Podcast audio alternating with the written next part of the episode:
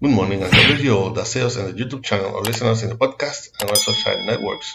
I'm your brother in Christ, Pedro Ayala, servant of God for His grace, and I belong to the Pentecostal Church of Restoration Holiness and Love Inc., who pastors and directs our beloved pastor, Maribel Núñez Molina. Our church is located at Calle Flamboyant 194, Pueblo Indio, in Canóvanas, Puerto Rico, and this is the ministry that bears by name from the school to heaven, de la escuela al cielo. We will be using the Holy Bible app that you can get free of charge on both the Android platform and the App Store. The verse of the day is in Proverbs 12:25. Proverbs 12:25.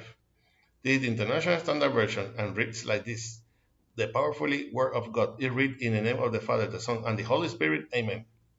A person's anxiety weighs down his heart, but an appropriate word is encouraging. Again, a person's anxiety weighs down his heart, but an appropriate word is encouraging. Please God, continue blessing your already blessed word. In this proverb, written by the wisest man there was and never will be, he exhorts us to evangelization. For there will be a better for there will be a better word of hope, joy, delight than the same message that Christ came to bring us during his time on earth? I don't think so.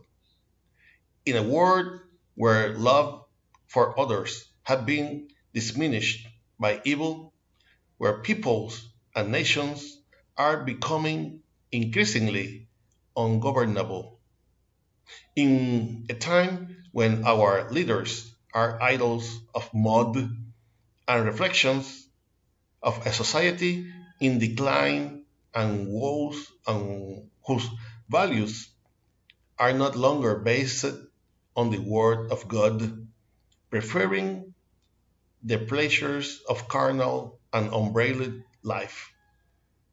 It is good, is it good to know that despite all this panorama, there is still hope, good news, and joy that give us the knowledge that the gospel of Christ and his second and his second coming has not expired.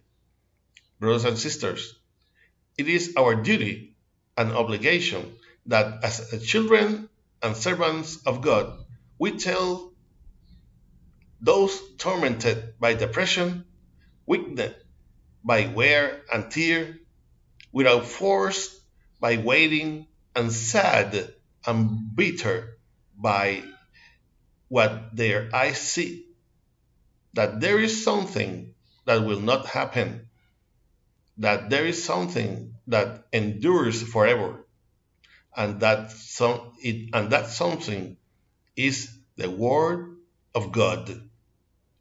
Let us rejoice in the faith that what all that the Lord has promised for our lives in the, in the name of Jesus must be fulfilled. Amen. I hope that this short exhortation will serve as a reflection and strength to your life in this morning that the Lord has made. For praise and message to our email, ministerio de la escuela at gmail.com. You can also get us on YouTube and listen us in the podcast and Facebook. Remember to like and share us to support this ministry. If you haven't already, subscribe to this channel where from, from Monday to Friday we will give what we have received by grace. This was your brother in Christ, Pedro Ayala, servant of God for His grace, and we will see each other in the next year if Christ has not come to seek us as a church yet. Hoping that our pray and prayers to the Creator, to the Creator come from the school to heaven, de la escuela al cielo. God bless you all.